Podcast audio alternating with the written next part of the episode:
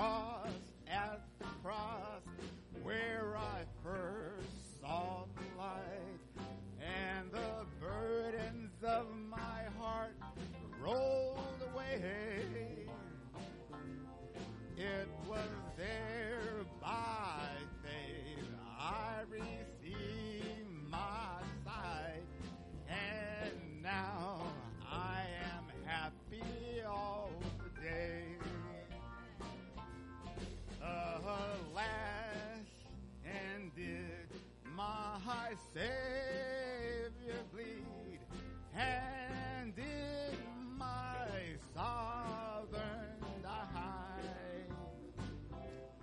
would he devote that sacred head for such a worm as I at the cross.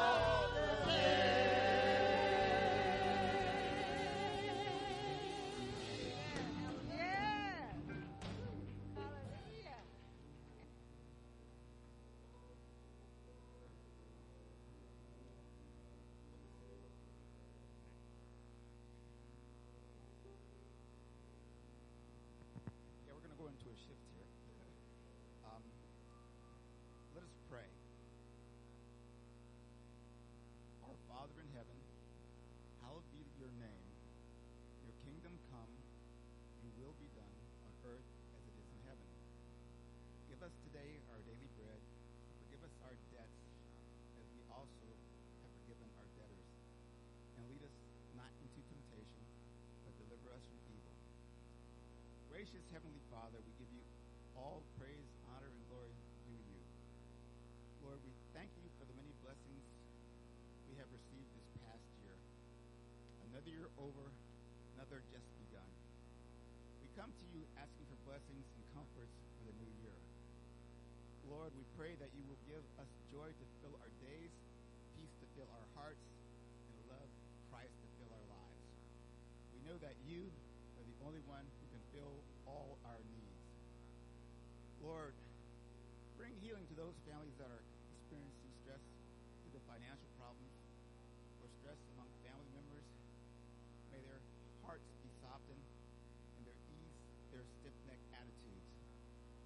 pray that they take advantage of the new year as a new beginning to reestablish family ties and show kindness and understanding.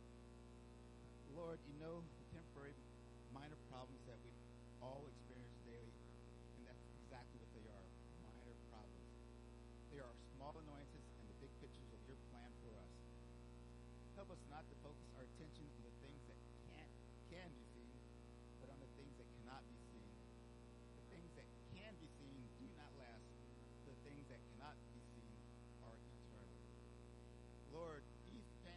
suffering hardships and are going through dark times, let, let them know the sun will rise and joy will come in the morning. Lord, we ask you to do, be with those who have lost loved ones this past year. Help them to draw closer to you as they grieve. Please work through the tragedies of their lives with the loss of a dear one. Let our faith in you carry and sustain them through each day.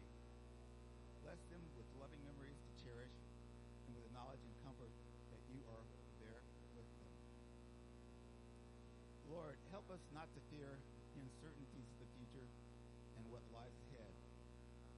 We have faith that you will be with us and guide us in the right direction. Jeremiah 21, 20, verse 29, 11 states, For I know the plan I have for you, declares the Lord. Plan to prosper you and not to harm you. Plans to give you hope for the future. It is so easy to get stuck in the past. Past mistakes, past relationships, and be held back by apprehension and emotional baggage.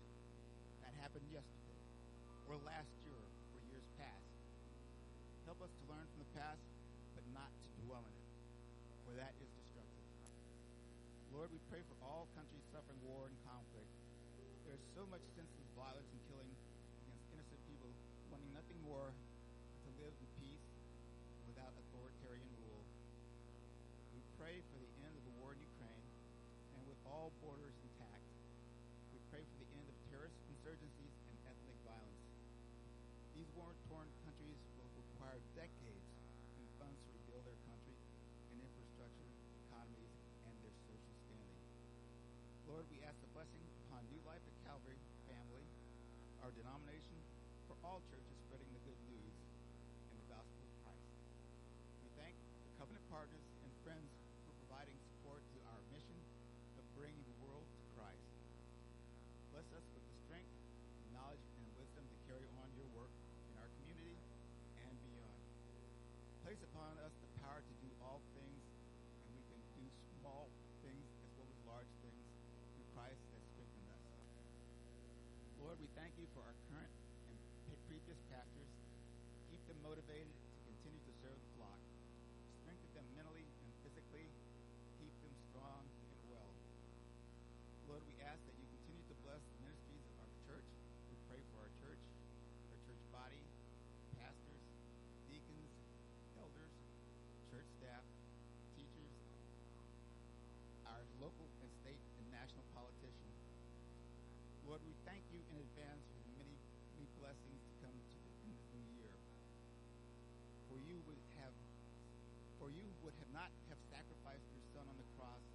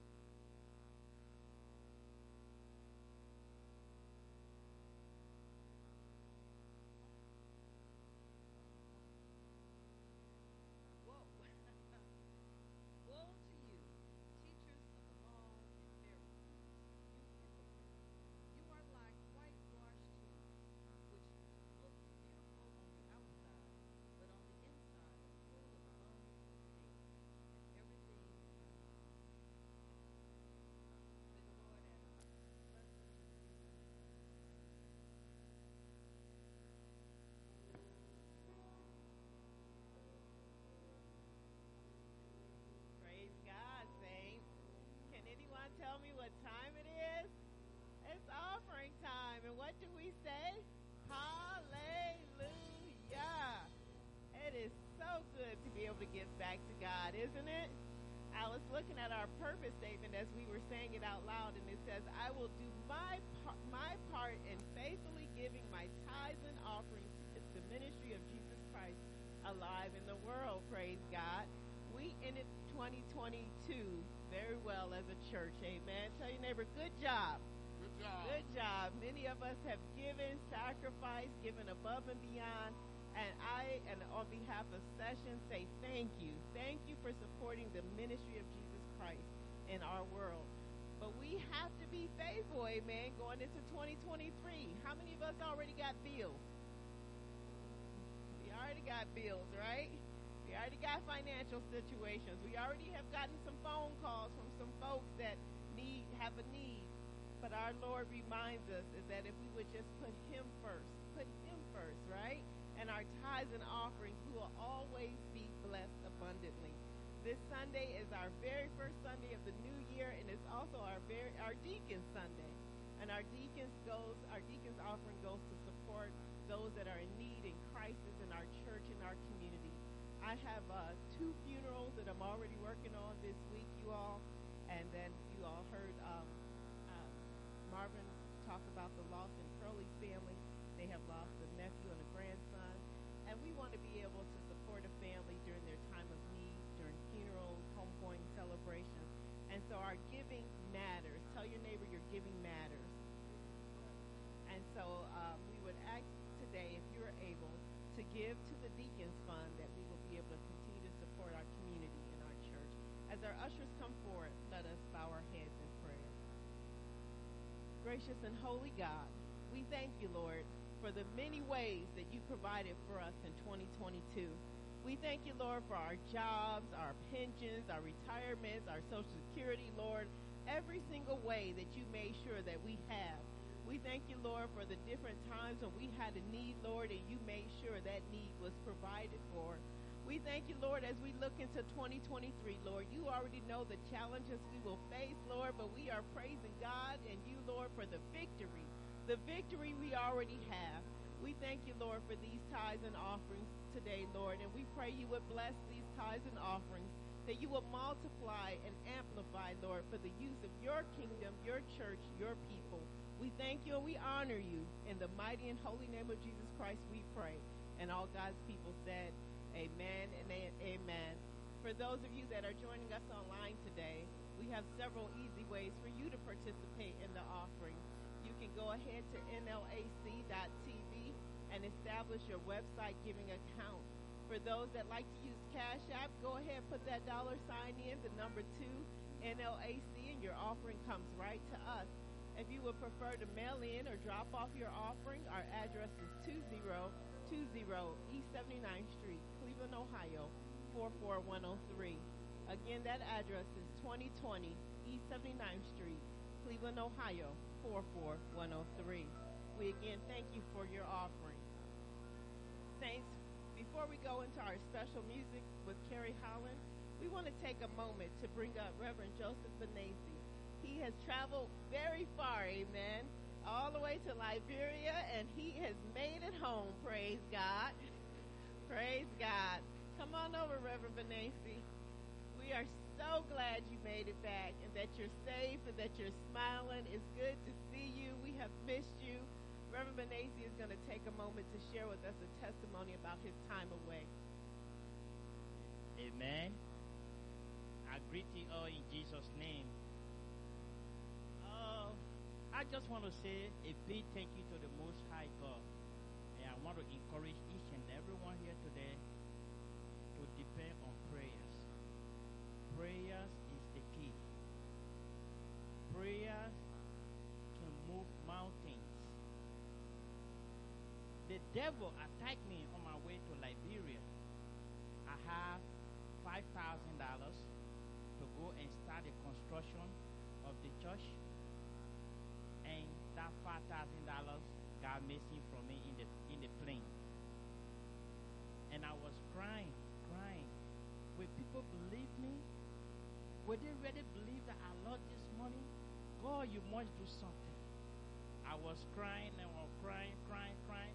The the management of the plane came, they said, well, let's go and find out how we can be able to recover this money. And we checked everywhere. We they announced nobody turned the money in. We checked in the uh, in the trash in the bathroom, and we saw the empty envelope. Somebody took the money out and just dropped the envelope. They were written under the River of Life Church International, and the the the envelope was from the uh, Citizen Bank. They were written on the Citizen Bank. That was how the airline believed that I already dropped the money in the bathroom.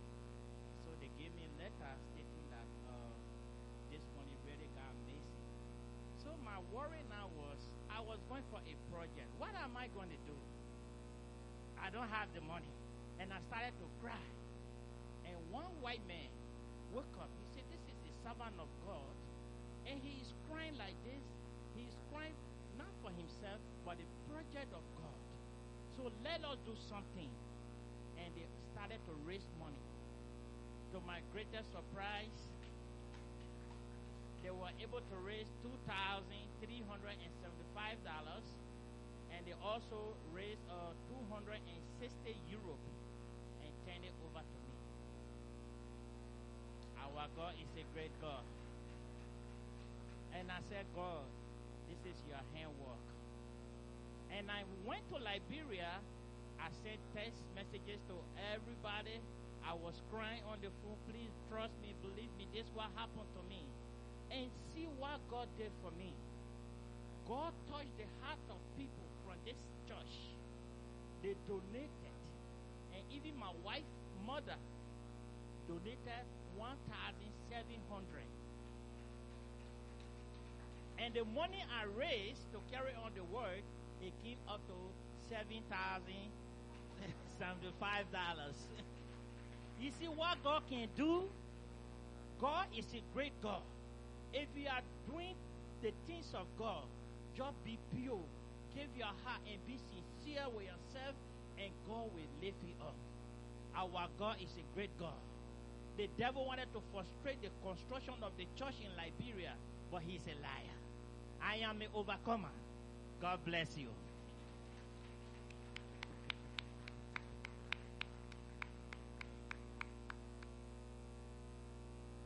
Amen.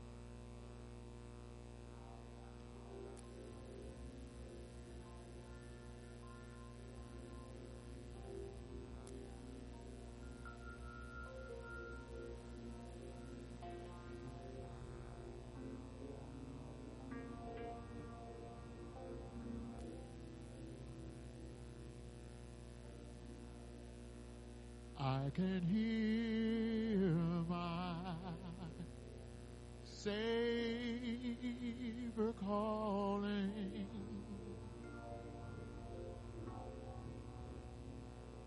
I can hear my Savior calling.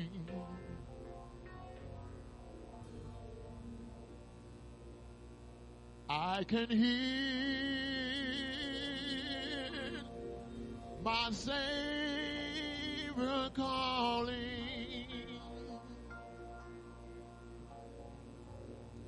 He's, saying, Take up thy cross and follow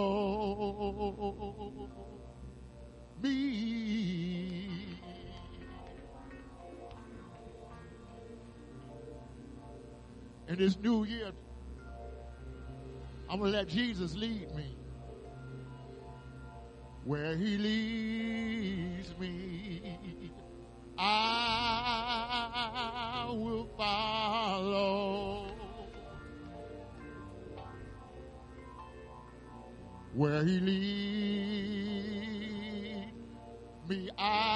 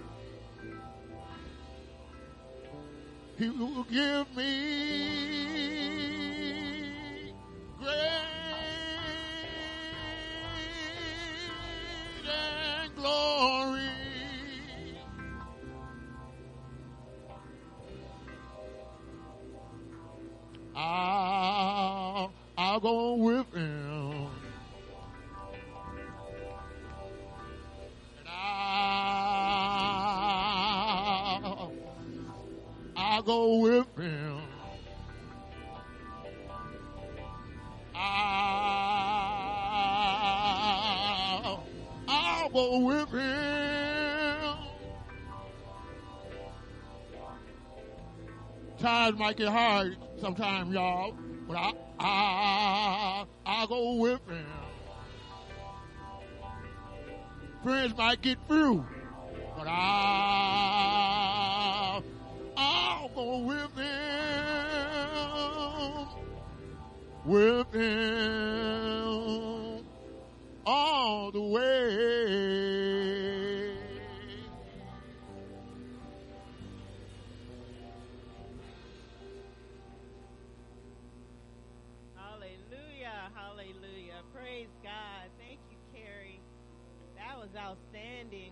go with him? New Life at Calvary. Will you go where the Lord tells you to go? Will you follow? Hallelujah. Praise your name. It's good to see everybody. Amen. Happy New Year again. It's so good to see you all. Praise God, praise God. We do need to also pray for Pastor Antonia today. She came and got everything set up this morning, and then she has been ill all weekend, though. And um, she began, she became so nauseated, she would run into the restroom. I said, "Oh, you need to just take your coat, go right on home."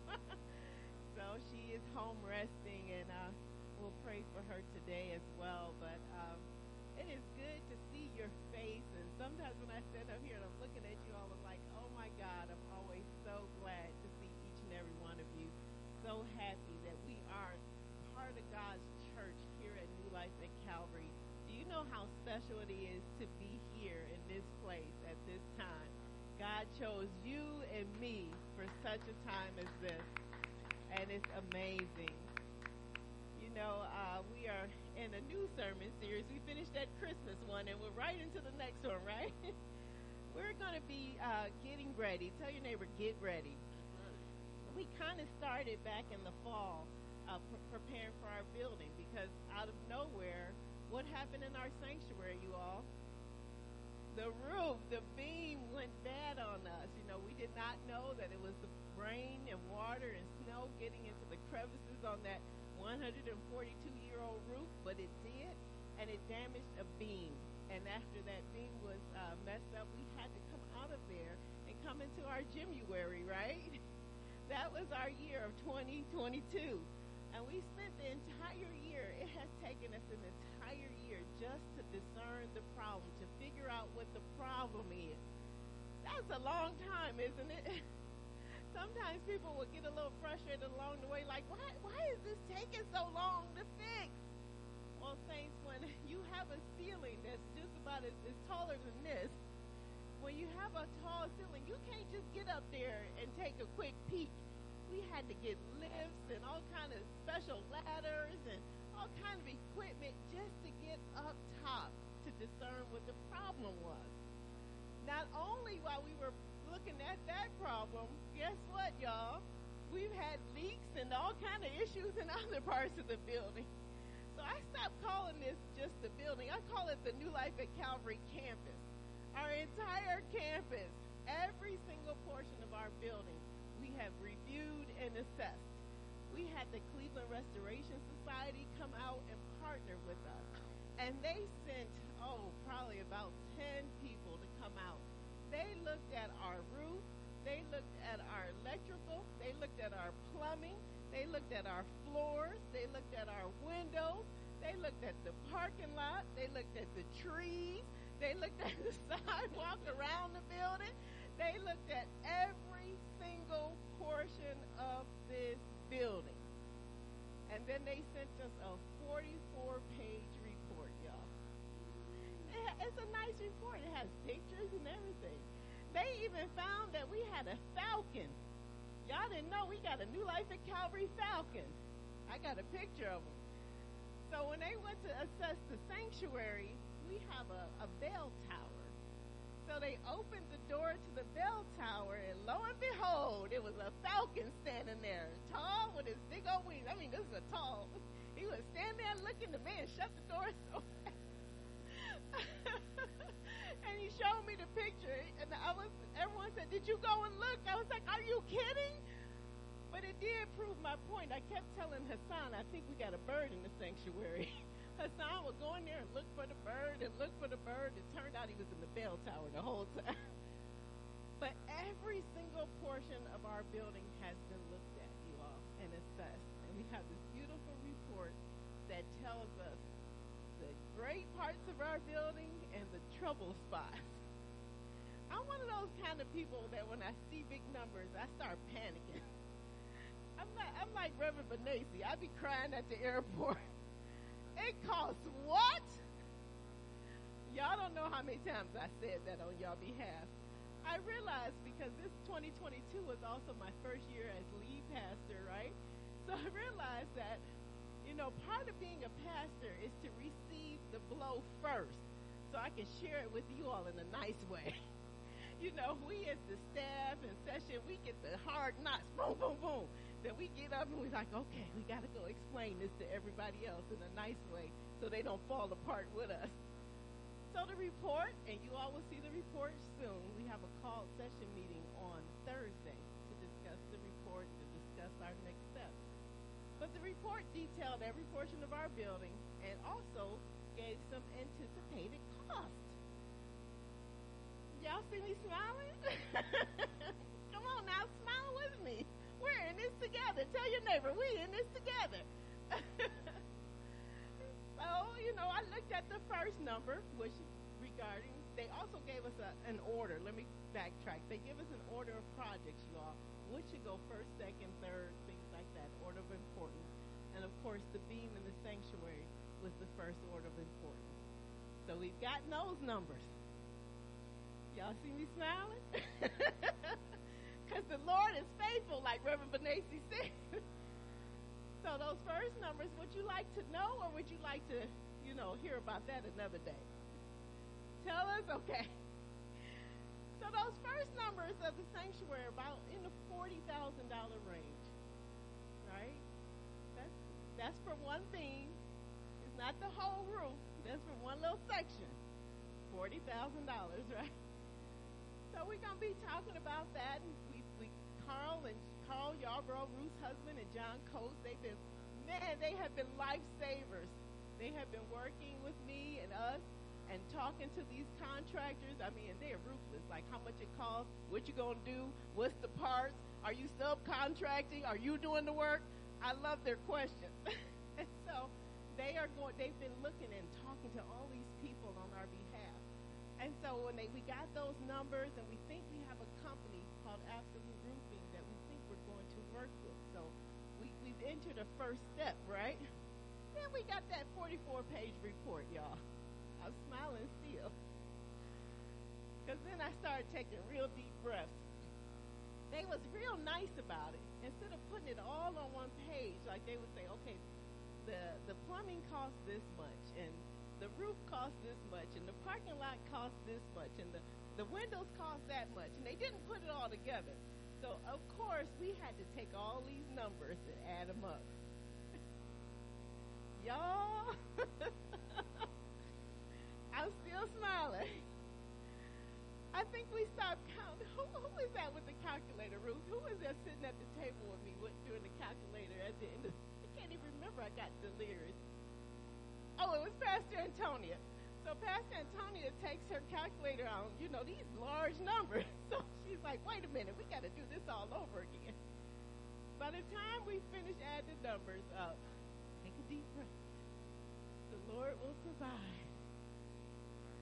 It's about $2.2 million. Million. Million. And I said, Lord, I don't want to not have faith. I don't want to be the ye of little faith. I want to be the ye of big faith. The great thing about this report was that it kept saying we don't have to do this all at once. We're going to take it little bit at a time. We're going to do, you know, that ceiling in the sanctuary. Then we're going to work on, you know, the, the, the part in the fellowship hall that needs to be done. To get all the roof done, all the different parts of the roofing area, because even here we got a leak in the gym, too. Our gymuary has a leak. So we're to do this a little bit at a time. Tell your neighbor a little bit at a time. But for some reason, God chose us. One of the questions that have been continually asked is, didn't nobody else pay attention that we had this hole in the roof many years ago? Well, you see, people before us have just done what we do. We try to put a little patch on there, right? Try to make it work. How many of y'all got a car? You know your car raggedy. You know it needs some work. And you do just enough to keep it going down the road, right? But eventually, you know it's called kicking the can down the road, right? Eventually, there's no more road left. You can't kick it down. Can't expect the next generation to do it. And we are the ones that are chosen to to do the work. Tell your neighbor, it's you. It's us.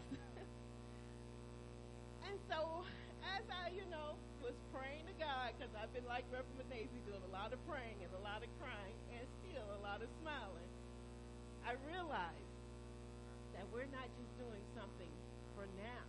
We're building something eternal. It is because of the people that went before us that we even have the building that we have today to work with. And because of the work that we get to do, we will be life changing for people that come after us. Somebody a hundred years from now will say, I'm so glad that New Life at Calvary fixed up the building so that now that it's a 242 year old roof, we don't have to worry about it. It's still up for us. We are a historical church. Tell your neighbor we're a historical church. Y'all know this church used to be a predominantly white church, right? Then it went to be an, an integrated church. And now it's a predominantly black church. And it's been a historically black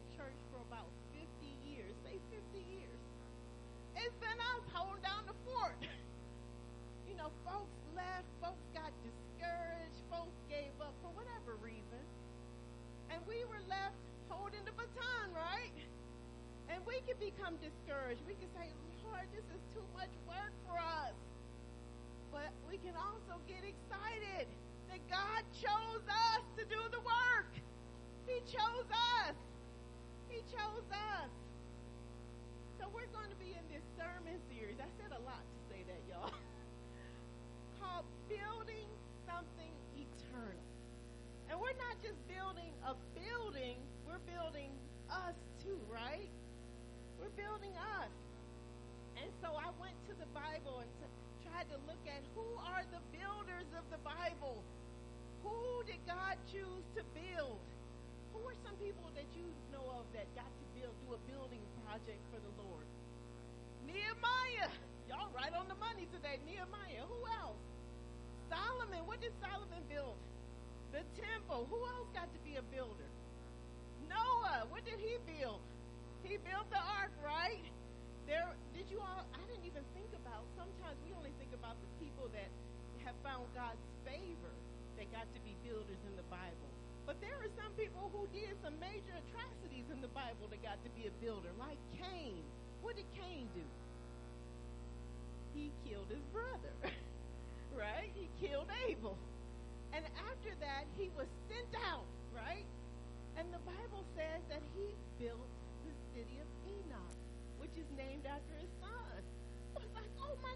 even the sinners got to be builders. There are also women in the Bible that got to be builders. It says in the Bible that wise women will build their homes, right? Even in Nehemiah, when it lists all the people that helps with the building project, there's a section that says that this man named Shallum had help of his daughters. So this is a male and female project. It's all of us together. You know, Nehemiah is probably the most well-known builder of the Bible next to Solomon. And when he received his call to build, rebuild the walls of Jerusalem, he began in prayer. He began in prayer. And I and I know I didn't open in a prayer today deliberately because I want us to say the prayer that Nehemiah said. Um, Jasmine, can you bring up Nehemiah chapter 1, verse 4? Let's read this together. When I heard these things, I sat down and wept. For some days I mourned and fasted and prayed before the God of heaven. Then I said, and this is our prayer, you all, Lord, the God of heaven, the great and awesome God, who keeps his covenant of love with those who love him and keep his commandments, let your ear be attentive and your eyes open to hear the prayer your servant is praying before you day and night for your servants, the people of Israel. I confess the sins we Israelites, including myself and my father's family, have committed against you. We have acted very wickedly towards you. We have not obeyed the commands, decrees, and laws gave your servant Moses. Remember the instruction you gave your servant Moses, saying, If you are unfaithful, I will scatter you among the nations. But if you return to me and obey my commands, then even if you're exiled people are at the farthest horizon, I will gather them from there, from there and bring them to the place I have chosen as a dwelling for my name. They are your servants and your people who redeem your great strength and your mighty hand. Lord, let your ear be attentive to the prayer of this your servant and to the prayers of your servants who delight in re- revering your name. Give your servant success today by granting him favor in the presence of this man. May the Lord add a blessing to the reading and hearing of this word. Amen. So that was Nehemiah's prayer. His brother had made a visit over to Jerusalem. And when he went to Jerusalem, he, the brother came back, and here is Nehemiah saying, How was your visit? What's happening over in Jerusalem? Well, guess what? Nehemiah's brother reported they are not doing well. The city is broken. You see, the city had been demolished by the Babylonians and the city had never recovered. How many of y'all remember Cleveland back in the 60s? Some of y'all. Jasmine, why you got your hand up? what year was you born? I'm appreciating your grandmother is a good storyteller. She probably described it so well that you feel like you was there, right? Who can tell me a little bit about Cleveland back in the day. What was it like?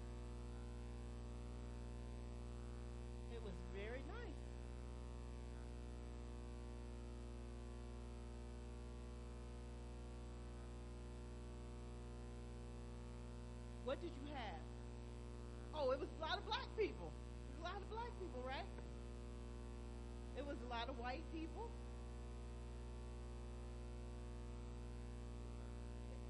It was nice apartment buildings. What did the streets look like? Clean streets. Y'all remember everybody Saturday was like cleanup day, right? Man, oh man, kids hated Saturdays because you wasn't doing nothing fun but cleaning up, and you was gonna clean up the whole street. I remember coming outside and all my friends, we'd be side by side cleaning. You cleaned your yard, I cleaned my yard. Everybody cleaned their yard. What about the graffiti? There's no graffiti on the walls, was it? Now I don't remember this part, but my mom tells me that it was like movie theaters in Cleveland. It was a skating rink in Cleveland, bowling alley, and I'm not talking about on the outskirts. I'm talking about in Cleveland. The kids used to walk to the skating rink. They would walk to the movie theater. They would. Oh, I forgot the ice cream shop. it was swimming pools,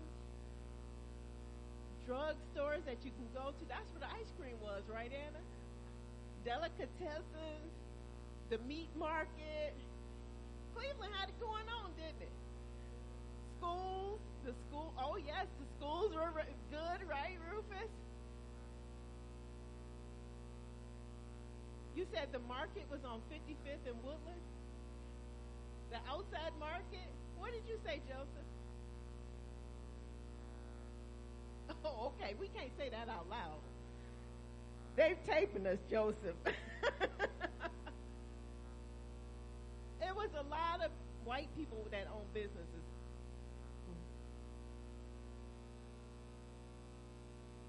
So it was more diverse. It was Italians and Jewish people that lived in the community. I just learned because one of the parts of the project that we're doing, you all, as we as churches have started trying to work together. So I've been in touch with the pastor of East Mount Zion down by Cleveland Clinic. Been with the church of Bishop Dixon over here at uh, True Holiness. Did y'all know True Holiness used to be the play the playhouse? I didn't know that. I was like, what? Y'all knew it. but that used to be the playhouse. And so all of us have these historical buildings, right? And Cleveland used to have it going on. And it was a safe place, a safe community. But things change, right?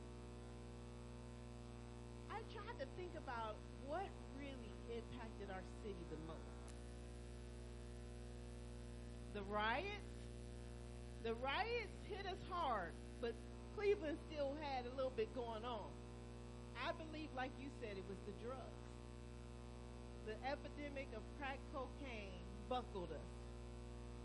And since then, we are kind of similar to Jerusalem. We are struggling to have a real city. What'd you say, Susan? The war. Oh, yes. We lost a lot of people to wars. We lost a lot of people to jail. But that's part of the crack epidemic. A lot of, a lot of our folks went to jail. A lot of our folks died. What you saying, Diane? Loss of the loss of manufacturing, loss of the auto industry. A lot of people had those good jobs of Ford and, and Chevrolet and all those good jobs, right? What you say? Oh yeah, you a Republic Steel. Right. So you all remember this time. Anna, go ahead. Oh, you going way back. I who all remember the streetcars? Okay, okay, look at y'all. Look, look at y'all. We have so much history. So much history. And a lot of it is good history just bad history, it's good history that we got to experience. And so I can imagine those Jeru- those people, the Israelites in Jerusalem, they were having a hard time looking at their city be demolished. Everything that they had loved was destroyed.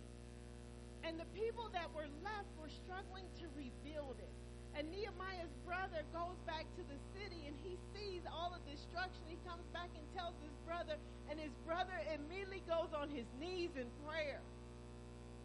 Lord, he confesses the sins. He says, You are a great and awesome God who keeps his covenants.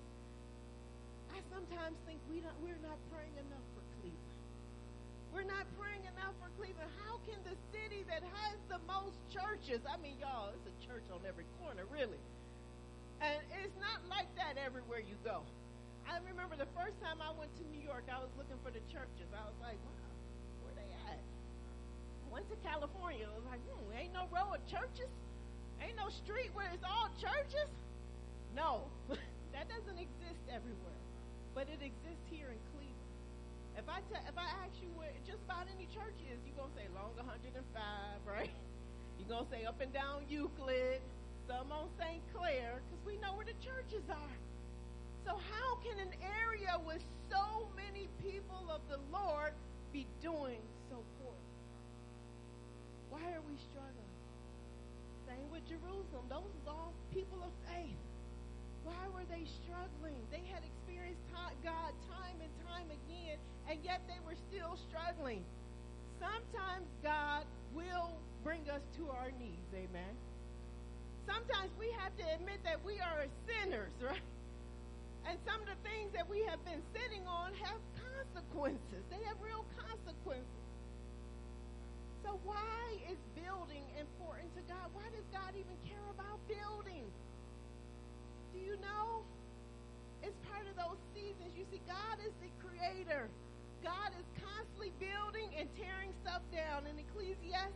says there is a time to tear down and a time to build.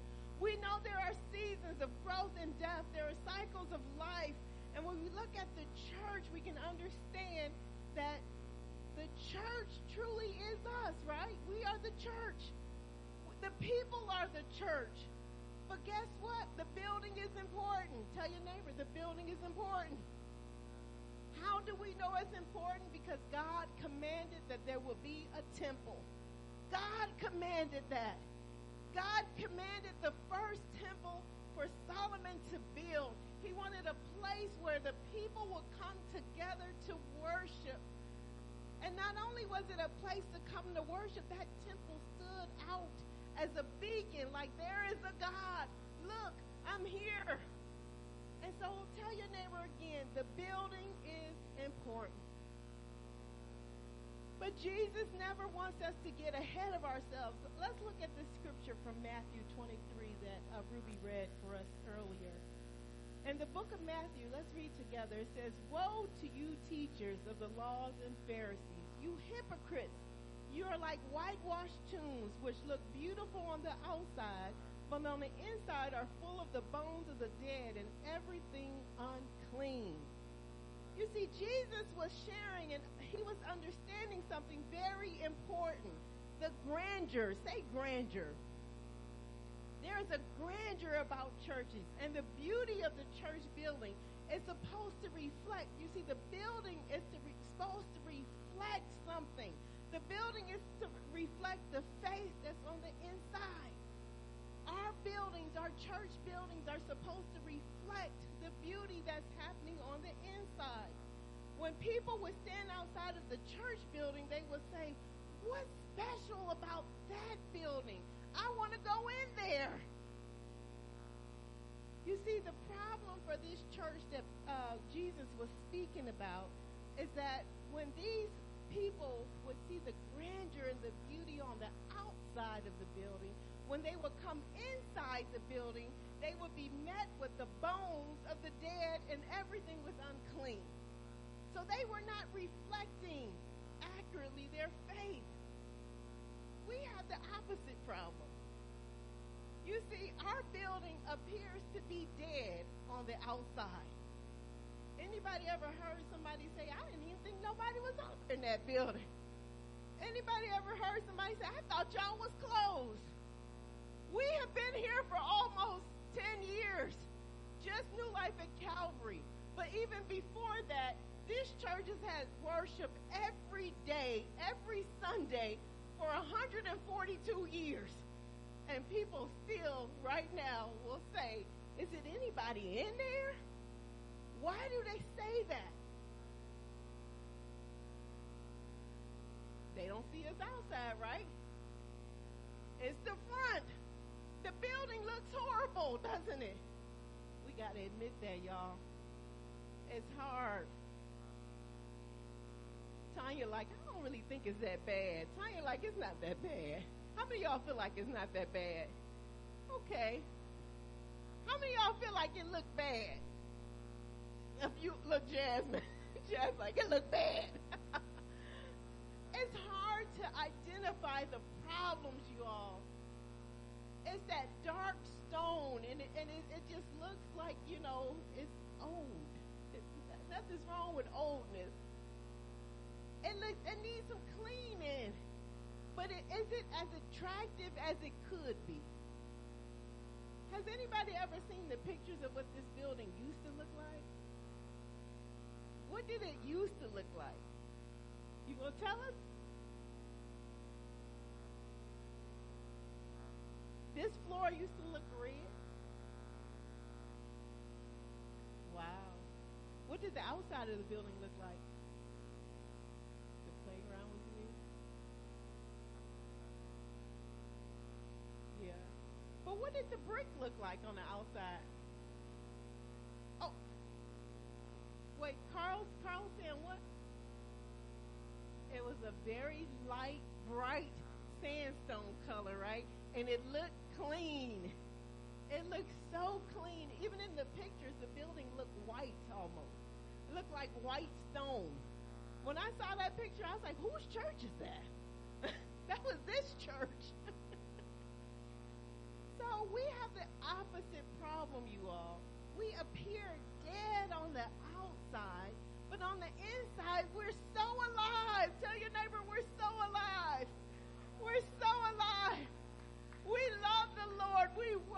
the Lord. We have people on fire for the Lord.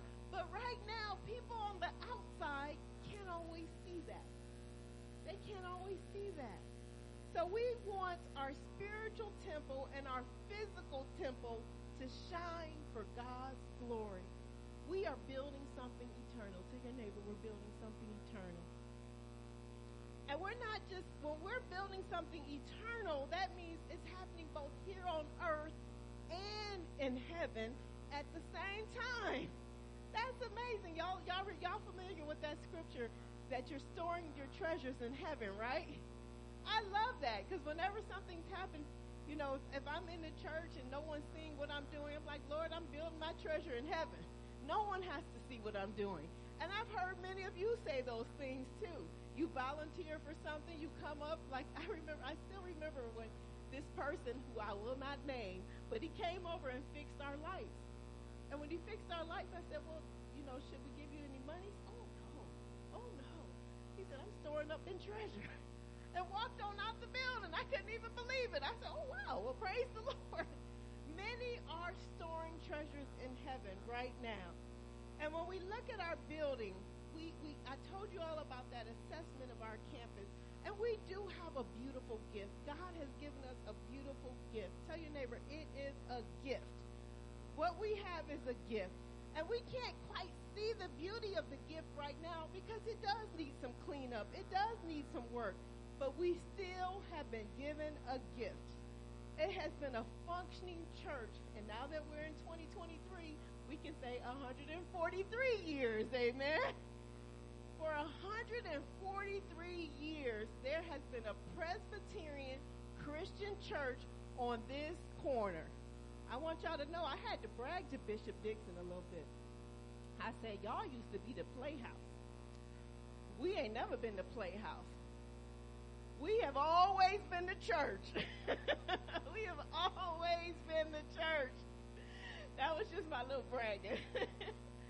but it hasn't been easy to be a church in Cleveland, Ohio, has it? It has not been easy. Just like Jerusalem, there have been times of prosperity and growth, and there has been times of decline and death. Way, way back before all of us, did y'all know this used to be Millionaires Row? Used to be Millionaires Row. But again, we hit hard times. The millionaires left. Sometimes I think because you know they the cemeteries are still here. You know, if you go over to Lakeview Cemetery or go around the block, you see those cemeteries. I've been thinking, what would they think if they knew where they was buried at right now? They'd be rolling over in their grave. but we have gone through a lot. We have gone through the riots, the crack epidemic. We've gone from being a predominantly white church to an integrated church to now a historical black church. And every season, say every season, the people have been asked to build, to build. Some helped build the fellowship hall. Did you all know the chapel? The chapel came over in the middle of the night on a wagon. The chapel right there, with the Anna Have Sunday School. They put that, they put the building up, put it on a wagon with a horse, and they brought it over here. That was the first part of the building. The fellowship hall used to be the worship space. That was the sanctuary. Some people built that. Then we had the sanctuary. This gym that we're all sitting in right now, our gymuary, was the very first gym in Cleveland built by a church for the specific purpose of being a church. They wanted to have a basketball ministry for the children in the community. Praise God, you got to see them fresh new floors. Amen. but some people came along helped build different parts of this church. And we don't see those people. We don't know those people. And now we get to build and restore this church for the future. You are a builder for Christ. Say, I am a builder for Christ. We are builders for Christ. We are builders. And if you know, I was listening to this man, it's an online class about Nehemiah. And he was talking, he was teaching about Nehemiah. And, and uh, he was sharing that Nehemiah had, this book is broken down in three parts, really. It's his call, it's his gathering of people together, and then it's doing the work, right? But the call was first. The call was first. And this man said, Be absolutely certain of your call because it is more important than your work. And when he said that, I thought about my you remember your call when you were called by God? Do you remember what God called you to do? I was in seminary in Pittsburgh, y'all. That's where I went to seminary at. And when I was in Pittsburgh, they was trying to keep me in Pittsburgh.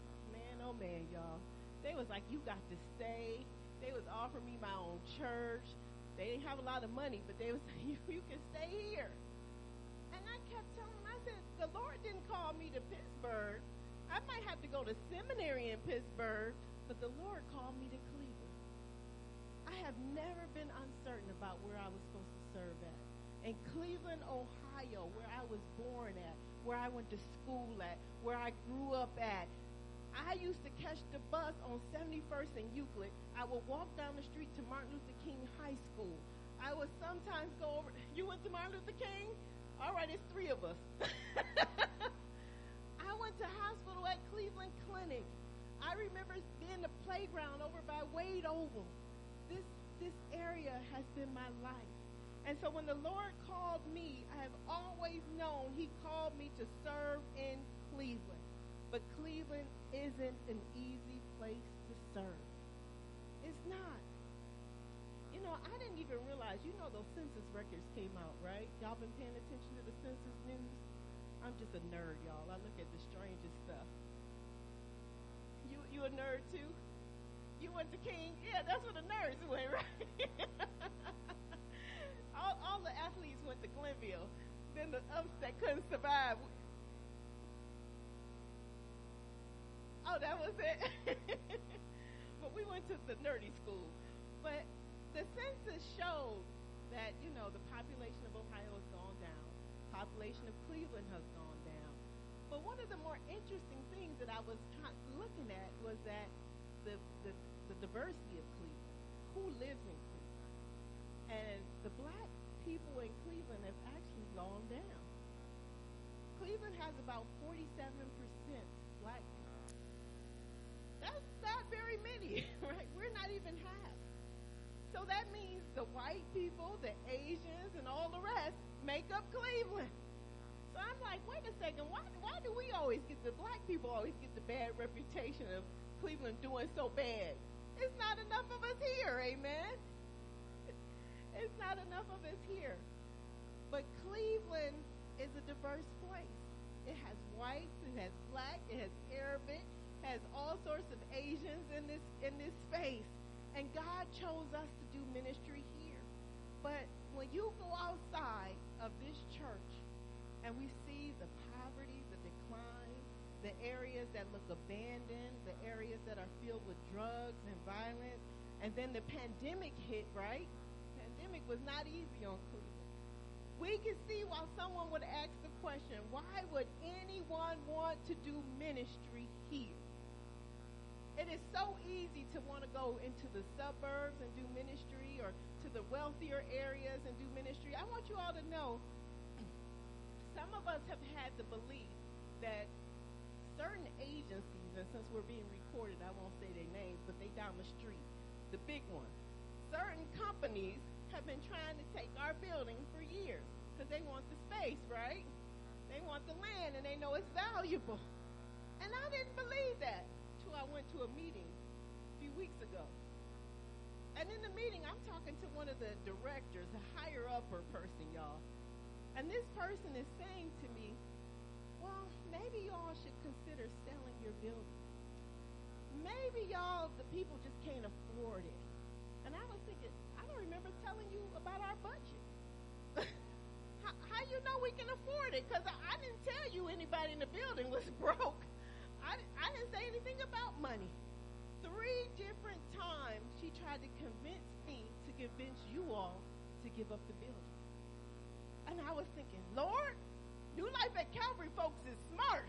They knew those people down the street been trying to take our building, and now I have confirmation. And I told that lady, y'all ain't taking our building.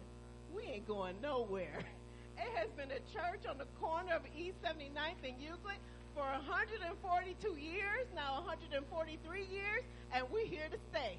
We're not going nowhere. Now, y'all need to give us some money. That's. Y'all need to give us some money. Stop building parking lots and invest in this building right here. Help us with that new facade on the front that we need. Y'all, people people be tripping out on me when I go to these meetings. but I try to say what I think you all would want me to say as your pastor. We're not going nowhere. We don't care if we have to scrape together every nickel, dime, and quarter. We're going to stay right here and make it work because we're building something eternal. I know. Anna, I know. I know. Ooh, they wanted East Mount Zion bad. You all, the pastor of East Mount Zion, I almost feel like telling y'all to go on mute because I don't know who's listening on outside. They were sharing with me in the meeting that when the pastor of East Mount Zion came, his name is Pastor Brian, they already had a written contract to sell their building to the people who cannot be named right now. They had a contract. All they had to do was have their board sign the contract. That company was about to take over that church. And the pastor came and said, not signing that. We're not signing that. And I'm so glad he did. They were so close to giving up their building. So close because people become so discouraged. We understand it because we've been in a building like this. We know what it's like to have a leaky roof and floors that don't always work and the heat ain't always right. And we could want to give up, but tell your neighbor, we are not giving up. We are not giving up, saints. Nehemiah did not give up on Jerusalem. He went back. He took people back.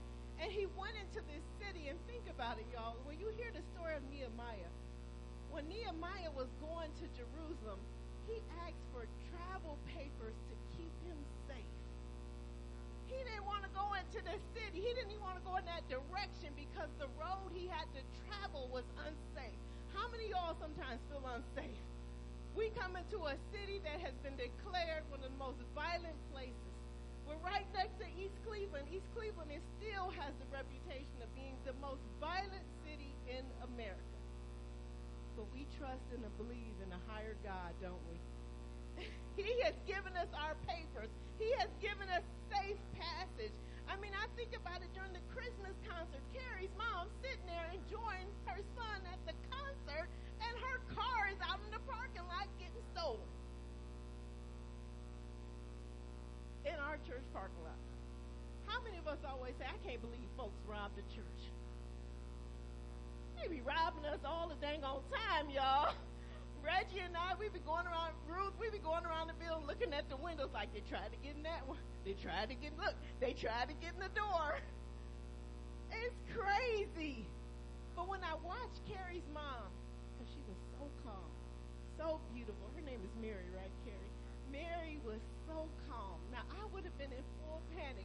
I would have been cussing the church out. Y'all got my car stolen. Y'all need to buy me another one. Y'all know, some of y'all would have been with me. I wouldn't have been the only one. And Pastor Antonia and I looked at her. I was like, "You are so calm. You are so graceful. You are so just generous in her spirit." And she said, "The Lord has me." Like, "All right, ma'am. All right, Mary. I see why your name is Mary."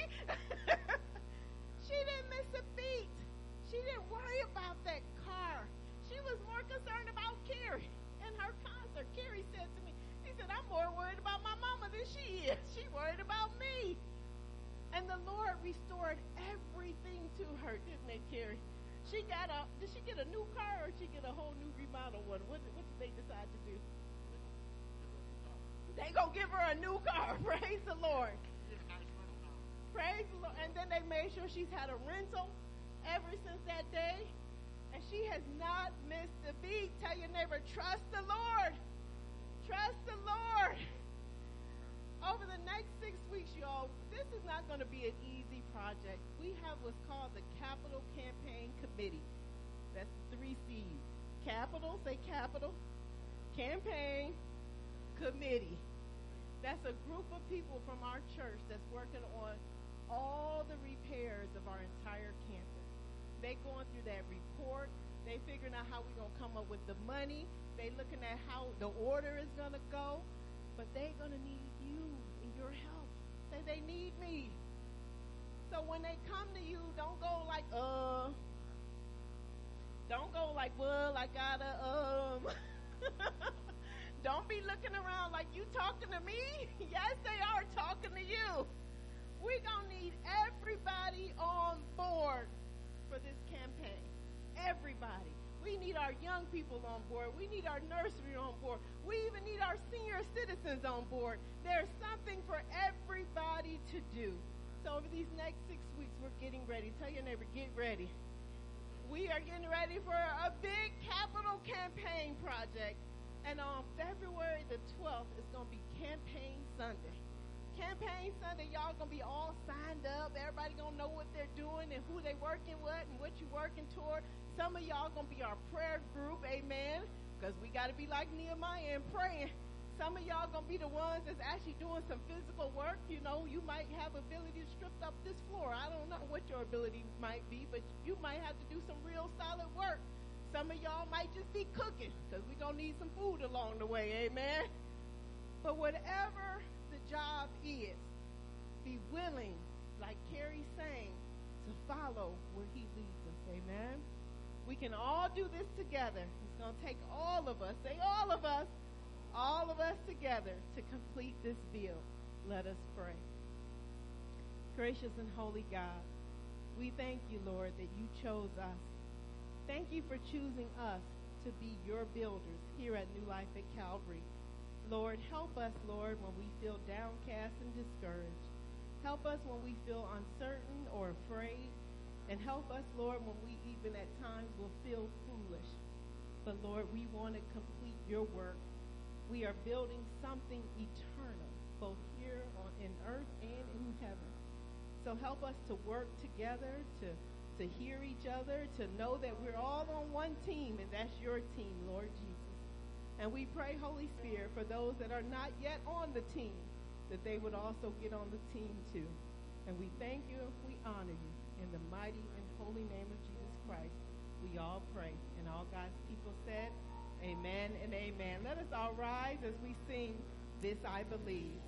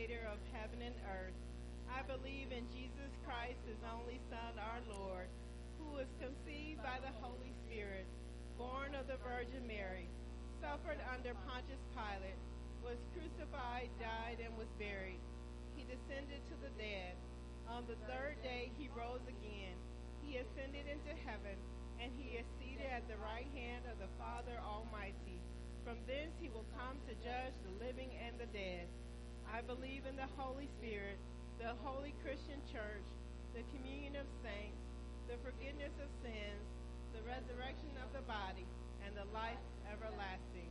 Amen. You may be seated. Saints, this is the table of God for the people of God, and we say, Thanks be to God. It is amazing that we get to start our first day of 2023 receiving the Lord's holy meal. Isn't that amazing? And so we would invite those of you that are guests with us today to, to um, follow the instructions established by your own church family. But for those of us that are part of New Life at Calvary, if you've been baptized and if you have given your heart to Christ, we invite you to partake in and receive communion. Our Lord tells us not to take communion with an, a heart that is unworthy. So if we would take a minute to confess our sins and examine our hearts silently.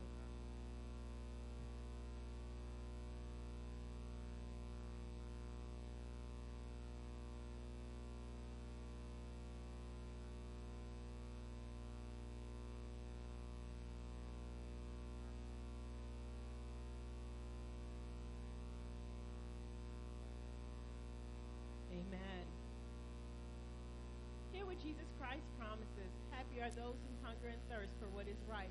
They shall be satisfied.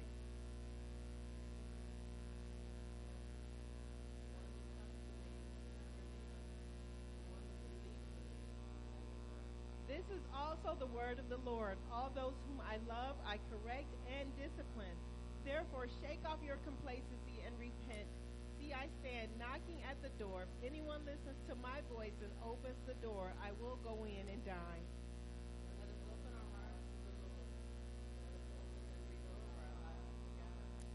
Up your hearts. Holy God, we praise you for your Son Jesus, who shared our weakness and was tempted in every way as we are, who obeyed you by suffering and dying for us. You have raised him to rule the world and have given Jesus a name above every name, Lord and Christ. We praise him and we glorify you, great God, our Creator.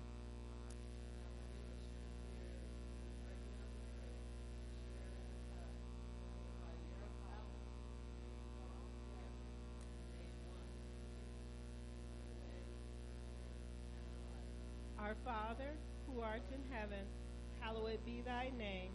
Thy kingdom come, thy will be done on earth as it is in heaven. Give us this day our daily bread, and forgive us our debts as we forgive our debtors. And lead us not into temptation, but deliver us from evil. For thine is the kingdom, and the power, and the glory forever. Amen.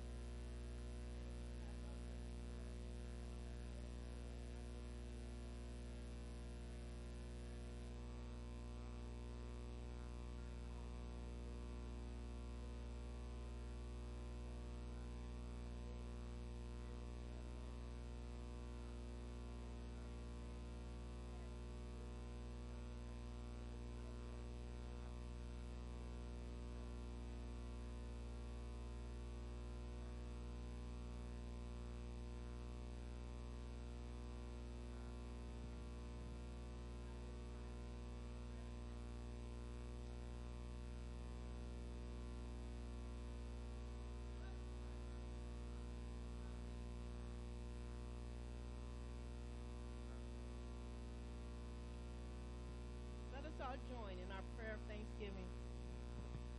Bountiful God, we give you thanks that you have refreshed us at your table by granting us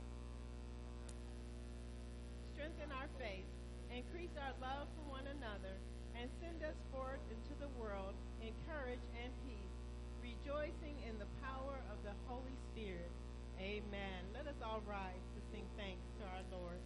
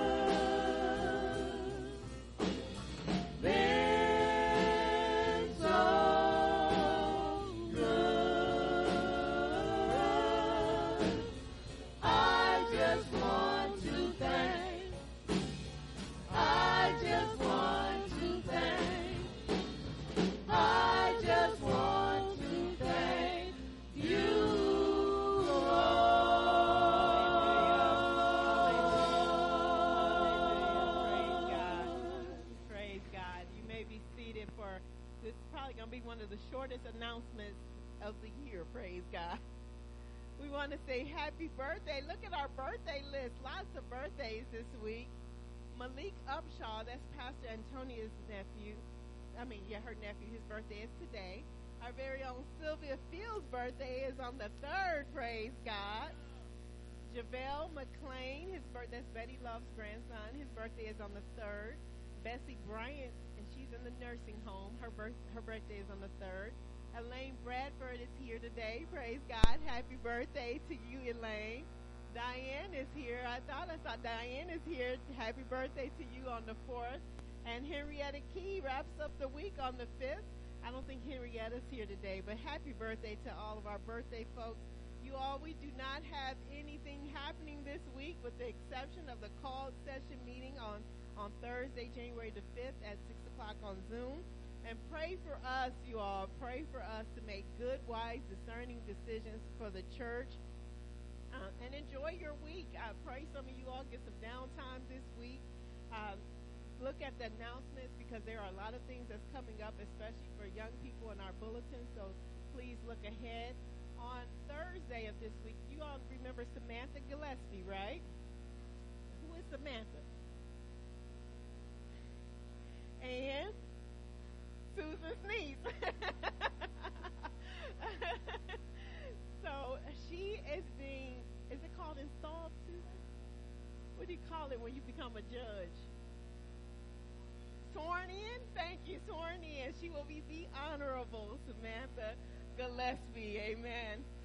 So uh, a group of us are going to be traveling to participate in North Carolina. To Terrence and I are going. Pastor Rick and Pastor Toby are going to support her, and some others are going as well to be there. And um, this is one occasion where my husband is always special because uh, you know marriages can be complicated with communication.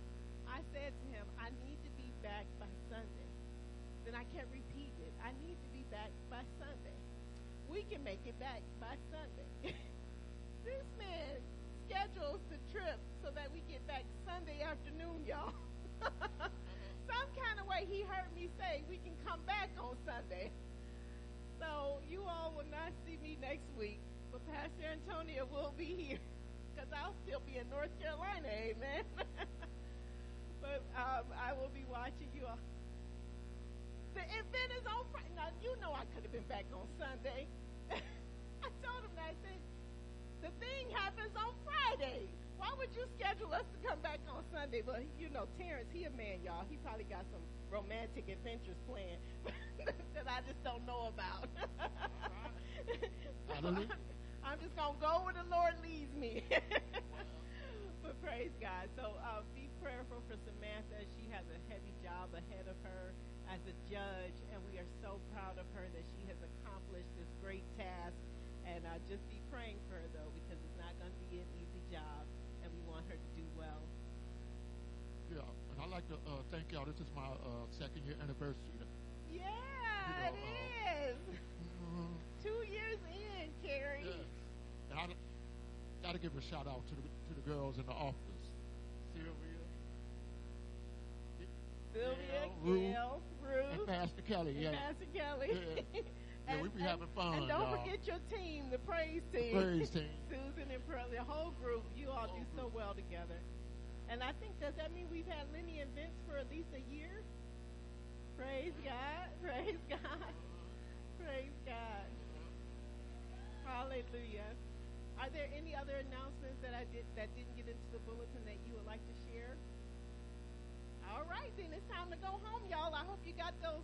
What do you call it, Sylvia? Your your um, greens, your collard greens, and Black eyed peas. black eyed peas, and some pork. Sylvia said, "Do not eat the chicken." Let's all rise for the benediction.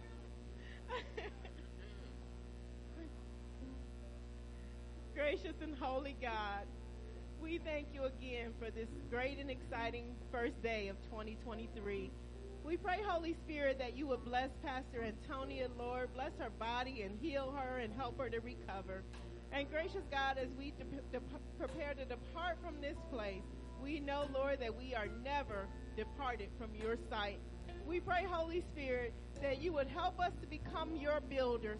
Help us, Lord, to pray faithfully, Lord Jesus, to talk about you, to share you with others, and fill us with your love, your joy, your peace, your patience, your kindness, your gentleness, and your self control. We want to be found faithful, Lord Jesus. And we thank you and we honor you. In the mighty and holy name of Jesus Christ, we pray. And all God's people said, Amen and amen. Tell your neighbor, neighbor, Happy New Year. And I'm mighty glad you came to church. Thank you, Lord.